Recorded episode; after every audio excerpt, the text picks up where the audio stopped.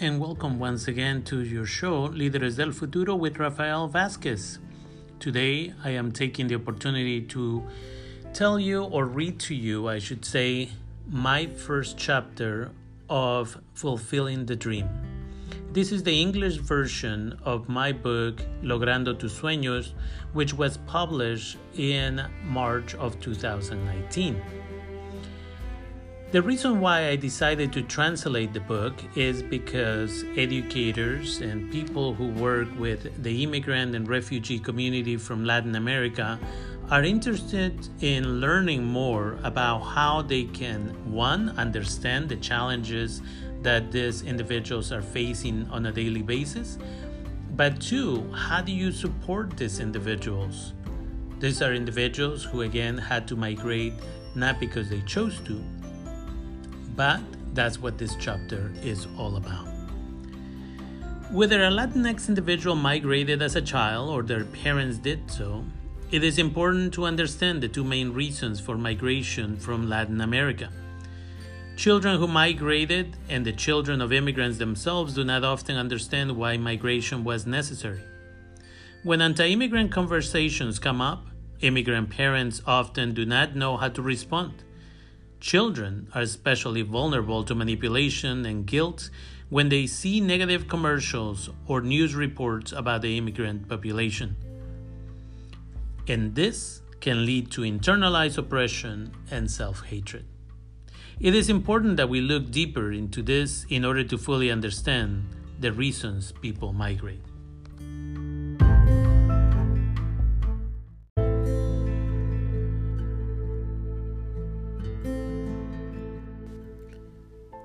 Economic refugees. As a result of many international agreements like the North American Free Trade Agreement, also known as NAFTA, of 1994 and the Central American Free Trade Agreement, CAFTA, of 2003, the United States has benefited greatly by making it easier to sell goods to countries to the south. NAFTA included Mexico, the US, and Canada. CAFTA included Costa Rica, El Salvador, Guatemala, Honduras, and Nicaragua. A year later, they added the Dominican Republic, and now the agreement is called CAFTA DR. These agreements were supposed to benefit all countries involved, but sadly, US businesses benefited the most.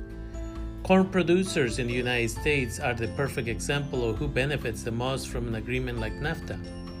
Mexicans have been harvesting the land for thousands of years as a way to support themselves. However, in 1994, U.S. corn producers flooded the market with cheaper corn.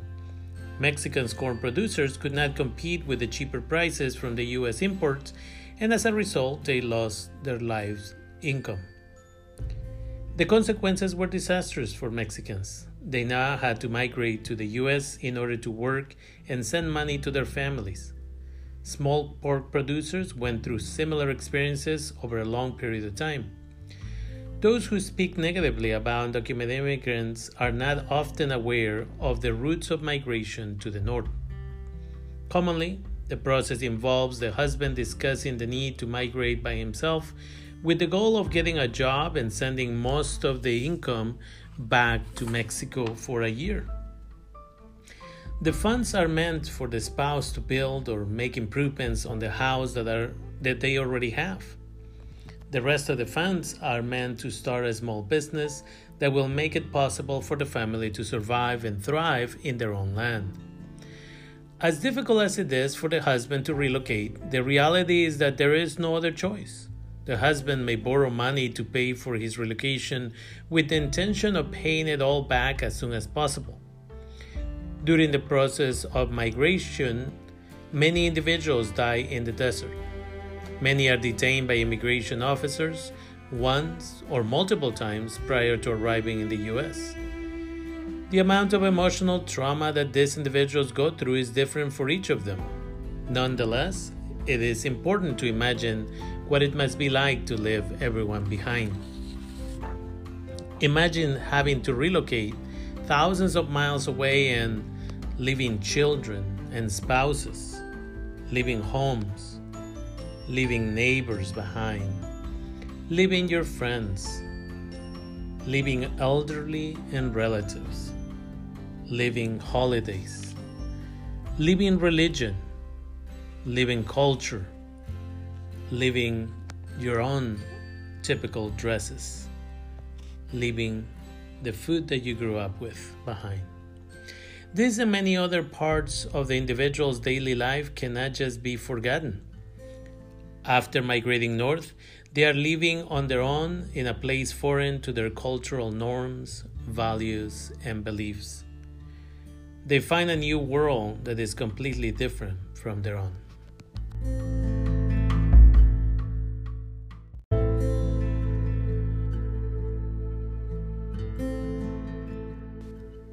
Anti immigrant conversations often malign on economic refugees as not wanting to learn the language and culture of this country. It is important to understand that the reason these individuals do not adapt to the language and culture is because their trip is supposed to last only a year. Imagine traveling to Europe or Asia for vacation for a month. Does one take the time to learn the language, norms, values, beliefs? For most individuals, the answer is simply no. In the same manner, economic refugees that migrate from Latin America do so with the intention of not staying long in the US, and therefore, they often do not try to acculturate. Many of them end up working in the fields or at restaurants with other migrants. They do not need to know everything about the country they now reside in. This is called enculturation. Sadly, it takes but a few months to realize that what this individual earns in relation to the high expenses of surviving in this country will not be enough to go back in one year and reunite with their loved ones.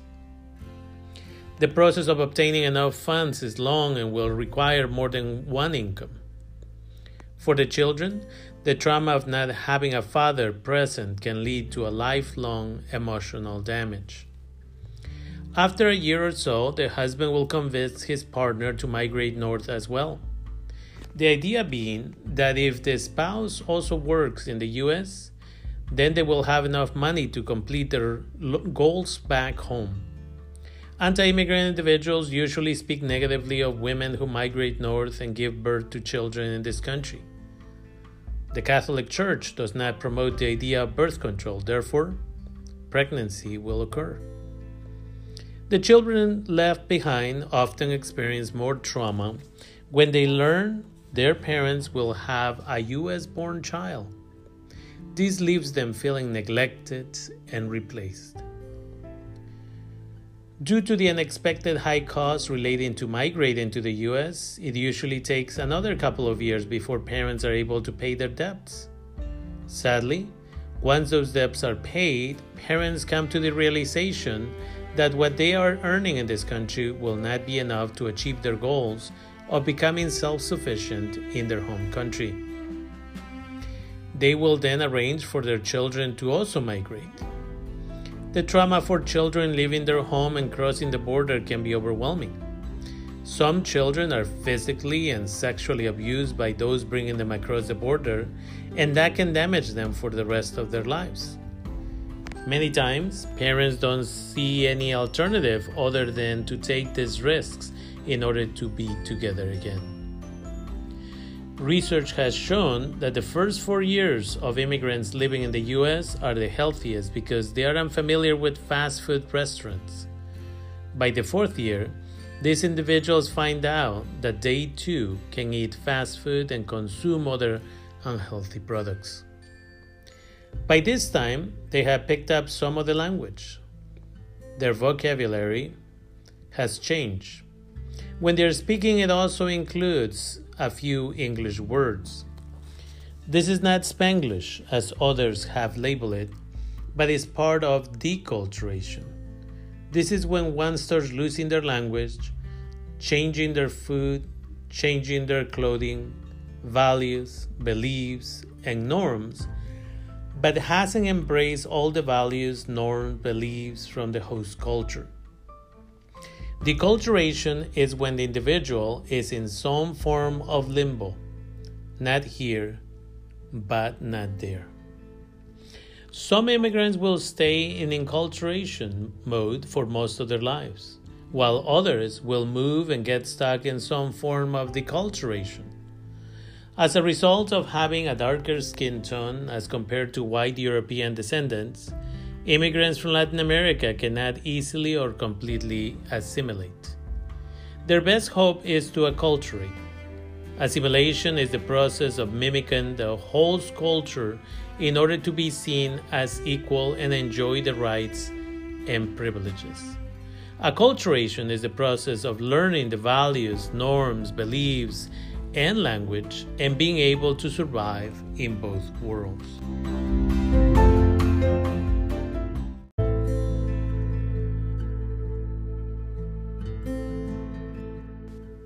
And now let's speak about refugees of violence the other individuals that often migrate to the United States are doing so as a result of violence that is taking place in their home countries. Mexico and its war on drugs has led to the death of over 100,000 individuals. People are kidnapped on a daily basis in Mexico and families pay ransoms that force family members to use up their savings or borrow money from others. I once met a woman who migrated from Mexico as a result of having spent all her family inheritance on ransoms for her two brothers. She simply could not afford to pay another ransom if another family member was taken. Extortion is very common in Mexico and other countries in Latin America. The situations these countries face often result from direct actions from the United States. The war on drugs would not exist if individuals in the United States would stop consuming tons of cocaine, heroin, and marijuana. When discussing this issue in my classes, students often get defensive. They don't want victims of crimes and violence to migrate to the United States, but they refuse to stop consuming illegal drugs.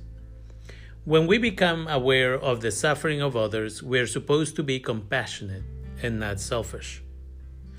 For many decades, the US has legally and illegally entered Latin American countries, and as a result, hundreds of thousands have died and many had to migrate north in order to seek safety. Guatemala, El Salvador, Nicaragua, Cuba, Dominican Republic, and many other countries have suffered as a result of destabilization at the hands of the US.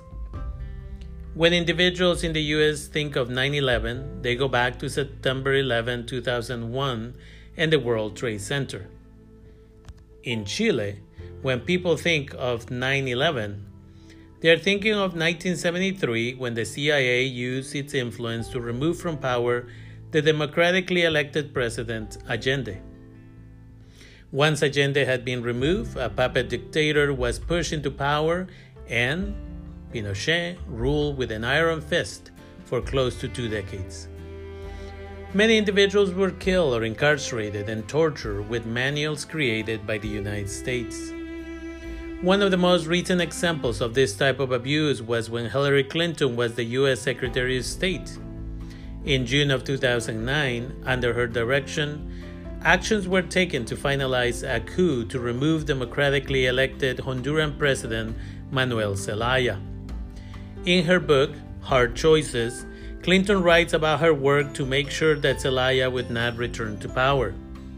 The consequences of this were that thousands of children were killed by gangs, and by 2018, thousands more had migrated to the United States Mexican border to ask for asylum. Sadly, when the first children had arrived in 2012, Clinton ordered, many of them to go be deported back to Honduras. One boy was killed by gangs within six hours of arriving back to his home country. Children and adults continue to migrate north from Honduras, Guatemala, El Salvador, Haiti, Nicaragua, and Mexico. They fear for their lives as a result of conditions in their countries created by the United States. If we burn their houses down, we have the responsibility to offer them shelter.